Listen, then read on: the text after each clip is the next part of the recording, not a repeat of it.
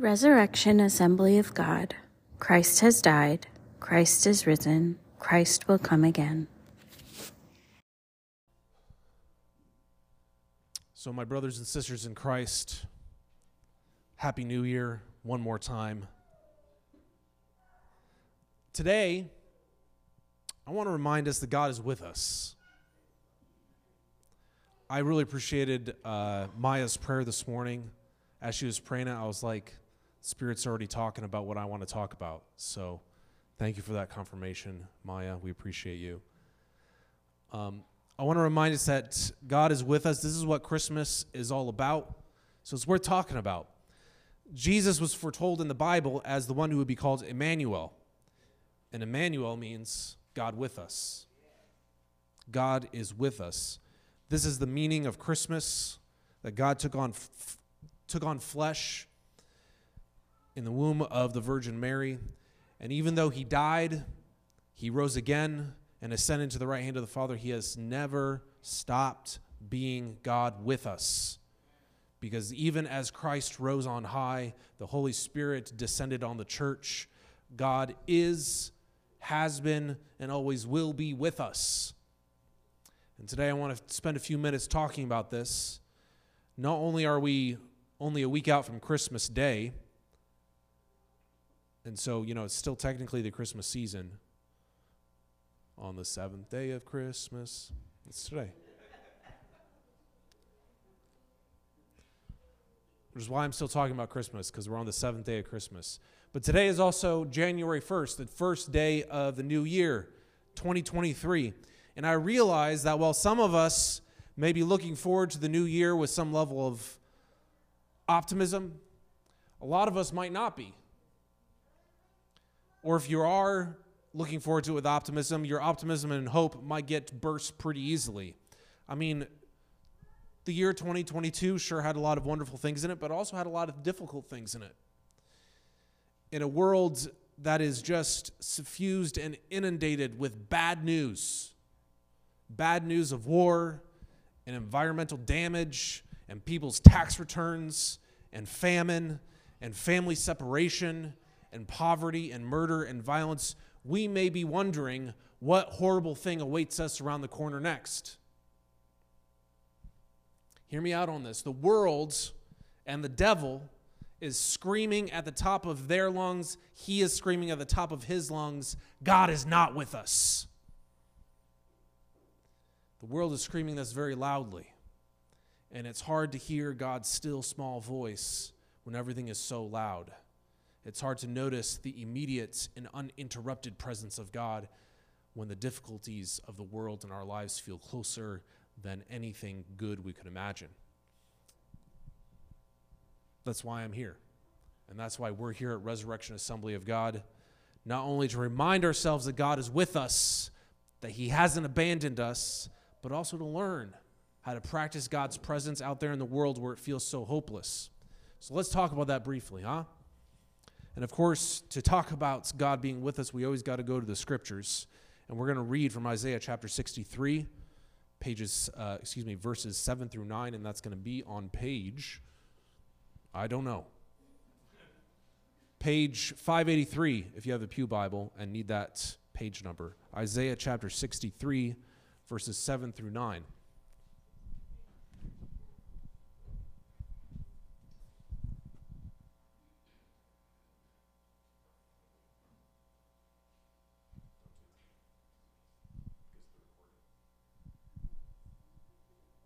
Sorry, I'm, I fidget. Give me a fake mic and I'll fidget with the fake mic and speak into the real one.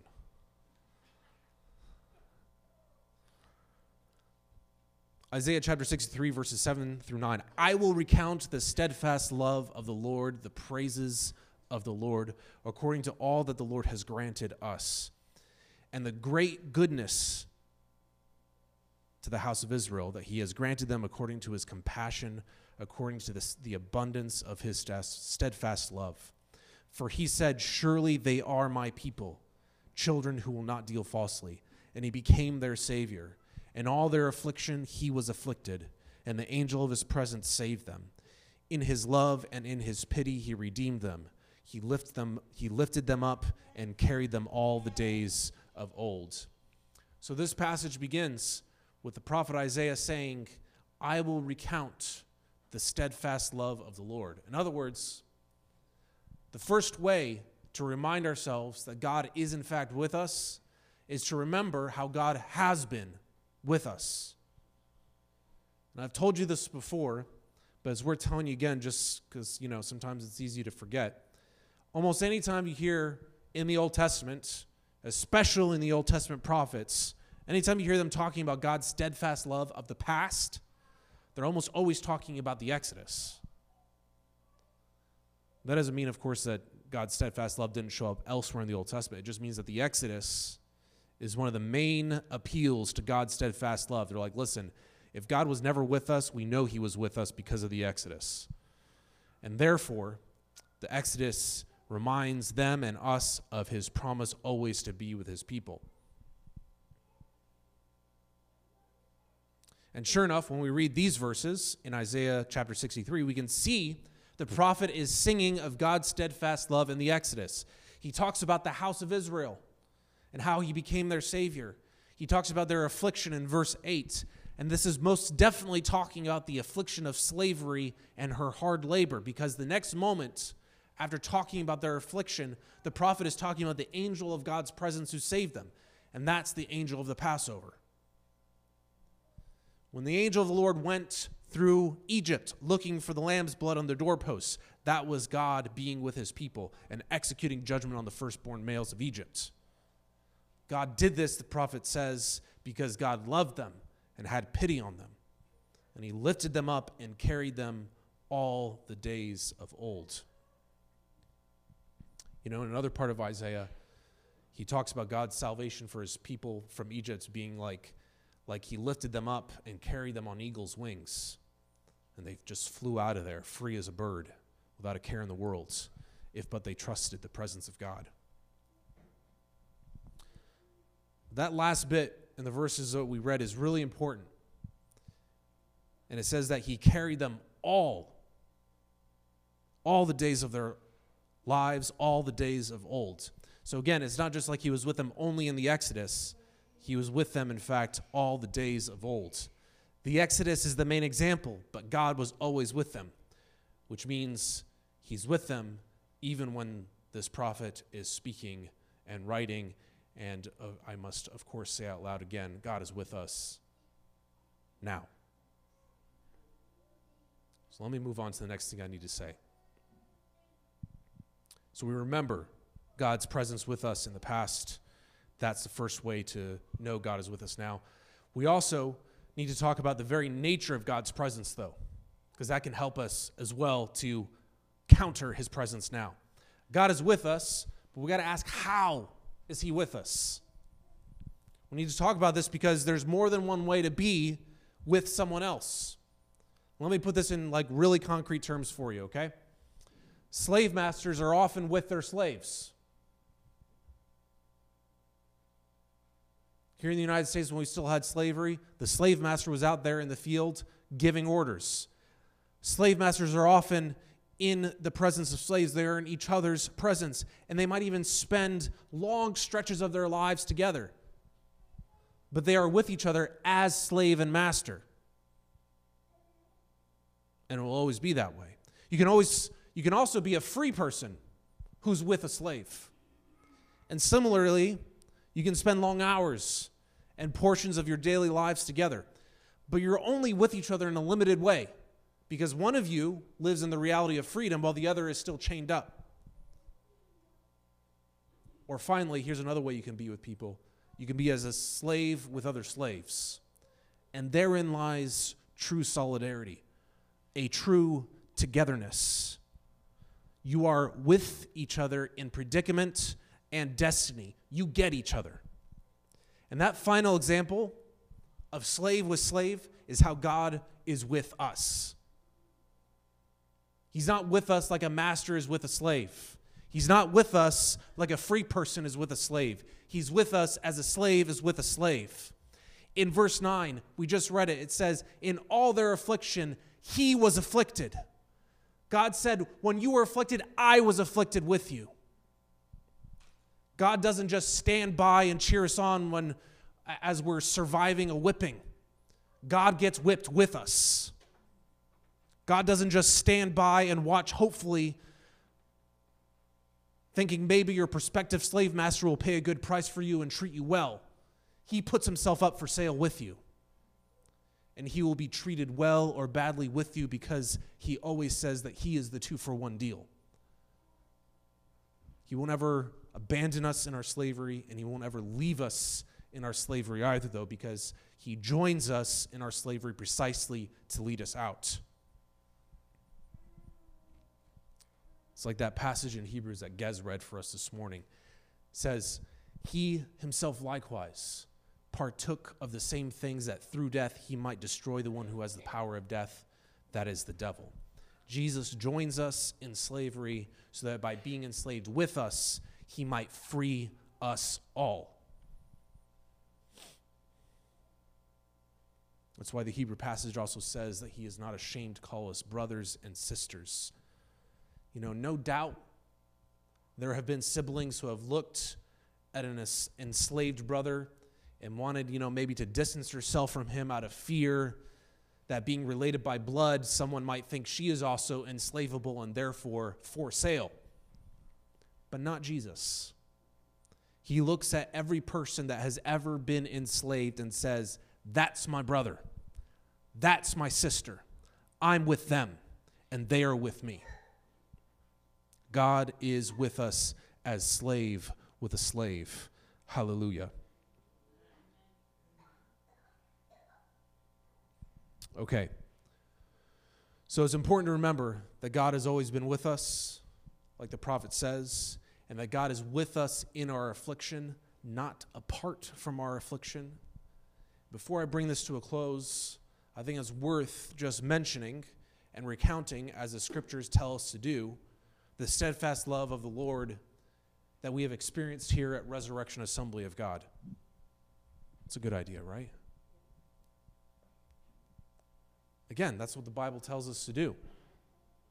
Recount the steadfast love of the Lord. So let's begin in 2023 by obeying Isaiah that we just read, and let's remember God's faithfulness because God has been with us, church. He has been with us in our affliction.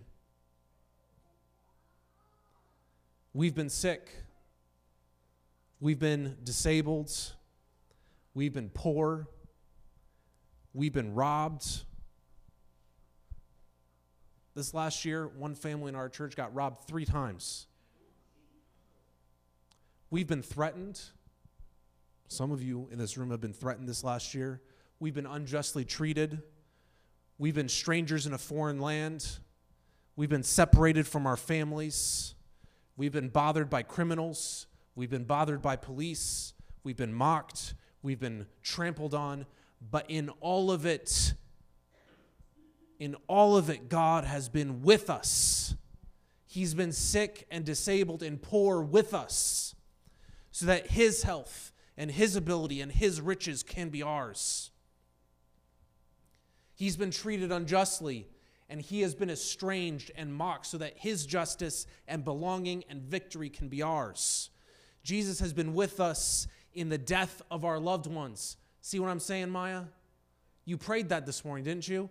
I wrote this on Wednesday. God knew what we needed to hear. He's been with us in our loneliness, in our drug addiction. He's been with us in our drunkenness so that his friendship and cleanness and sobriety can be ours. We have seen miracle after miracle here. I shared one already this morning $5,000. I don't know, I didn't think we would get even anywhere, anywhere close to that. God has been with us through it all. There were times in 2022 that we didn't know how we were going to keep the church lights on. And now, somehow, by the grace of God, that $5,000 has shown up. And we've seen God cancel debts. This last year, I had to fight a medical bill, and I prayed. because it was wrong. They charged me for things I shouldn't have been charged with. And I prayed, and God canceled my debts for me. We've seen God give us new apartments and houses.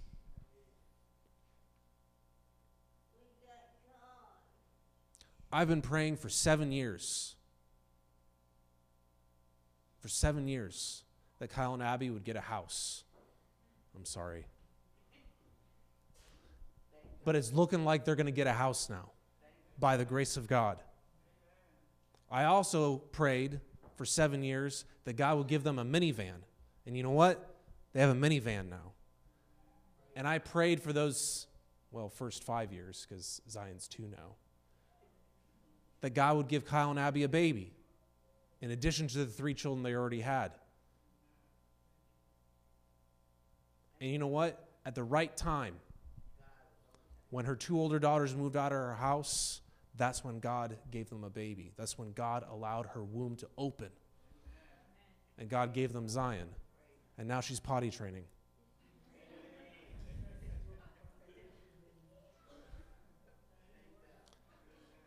We've seen God grant us clemency in the courts. You know, when we show up at court, in God's court, we're guilty.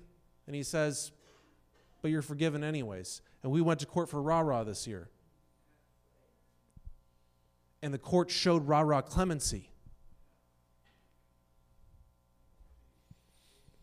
We've seen God at our meals together. Wednesday night meals have been a real blessing this year, haven't they? In 2022. We did some baptism catechism for Grayson on Wednesday nights, for some other folks too.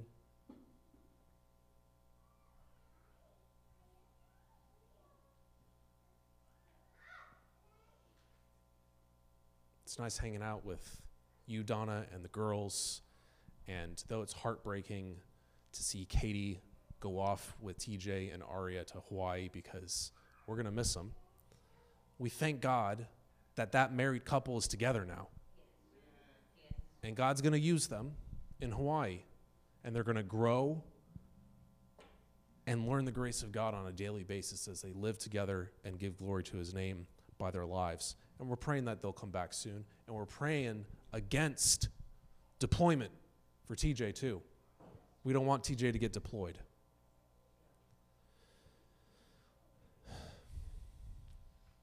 We've seen God at our work together.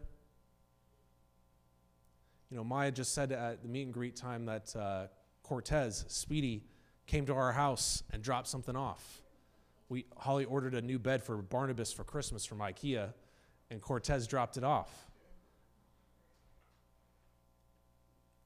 Kyle got a job with John Alatalo's dad. God does his work. And you never know when Comey's knocking on your door at 2 a.m. because your teenage son ordered something on GoPuff.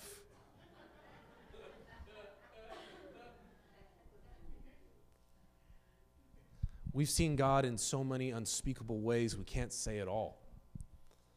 Let's not forget that God has been with us, church, and He's still with us. So, with that, let me close with some really concrete advice here, okay? Like I said at the beginning, I realize that sometimes it doesn't feel like God is with us. The world is screaming at the top of its lungs that God is not with us. And it's hard not to listen to the loudest person in the room. But I have made the claim today, as your pastor, that the scriptures that the scriptures say that God is in fact with us. And that even when it doesn't feel like he's with us, he is. So the task that we face as Christians is actually somewhat absurdly simple. We don't need to convince God to show up and be with us. He's already with us. Our task is simply to notice that He is. We don't need to beg God to show up. We don't need to twist His arm. Come on, God. Come to church today. We don't need to manipulate God. We don't need to bait God with promises that we can't or won't keep. He's just with us. And all we need to do is to begin to notice Again, what does our passage say? It says, He lifted them up and carried them all the days of old. Did you catch that? All. There wasn't a day that He wasn't carrying them, and there isn't a day He isn't carrying us now. We just need to look down and notice that we're being carried. So start acknowledging the presence of God.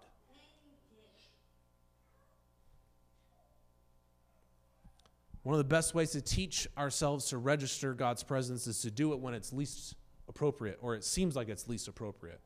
So uh, I try to do this, and I advise you to do the same. Try to acknowledge God's presence when you're doing trivial things like washing dishes, or when you're cleaning a toilet.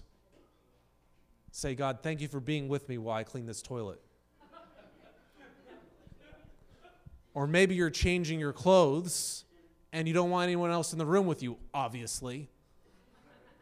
Acknowledge that God is present with you even then. It's kind of goofy, but it's true. Acknowledge God's presence when you're brushing your teeth and refusing to floss. That one was for Holly. Every night she brushes her teeth and then thinks, I'm going to floss my teeth now. And then she looks in the mirror and says, No, and then goes to bed.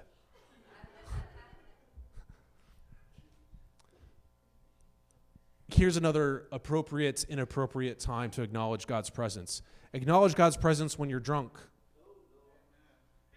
And Jesus, I'm telling you, Jesus will join you in your drunkenness and sober you up. Or acknowledge God's presence when you're stealing someone else's money. I'm not endorsing thievery. One of the best ways actually to stop being a thief is to acknowledge that even when you're stealing, God is there and loving you even though you're a thief. Acknowledge God's presence when you feel like it is least appropriate to do so, and I guarantee you it is the most appropriate time. But let me get one more specific step as I close now, I promise, because this is important. You can, have, you can, of course, simply mentally acknowledge God's presence, right? You can feel Him in your heart and think about Him in your head. But one of the most concrete ways to acknowledge God's presence is to praise Him. I know I'm speaking some of your language already, so you know what I'm saying is true. Our passage begins this way, right? In Isaiah 63 I will recount the steadfast love of the Lord and the praises of the Lord praise God, to acknowledge his persistent presence. Oh, there were a lot of P's in there. That, that works, doesn't it? I didn't even notice that. Praise God to acknowledge his persistent presence. We read Psalm 149 today. I had you say it, which is just like one praise the Lord after another. Praise the Lord from the heavens. Praise the Lord, all his hosts. Praise him, sun and moon. Praise him, all you shining stars. Praise the Lord from the earth, you sea creatures and all deeps, fire and hail and snow and mist. Did you know fire and hail? Praise God? They do. And so we praise Him too. Open your lips, and your mouth will proclaim His praise, church. It is my prayer that 2023 would be a year of practicing the presence of God for each and every one of you. That whatever life throws at you, whatever happens in the world, whatever worries you have, whatever sicknesses or suffering or loss you experience, that through it all, you would know that the and and you would know and you would practice the presence of God and that you would praise him through it all. Let's believe together that the God who became a slave with us will lead us out of bondage this year. Let's believe that he never leaves us nor forsakes us.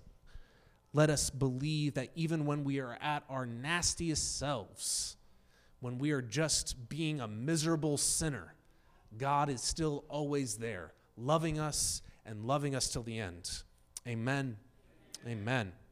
All right, sinners, let's celebrate the Lord's Supper. Will you come up and play the piano, Holly? Sorry, the keyboard.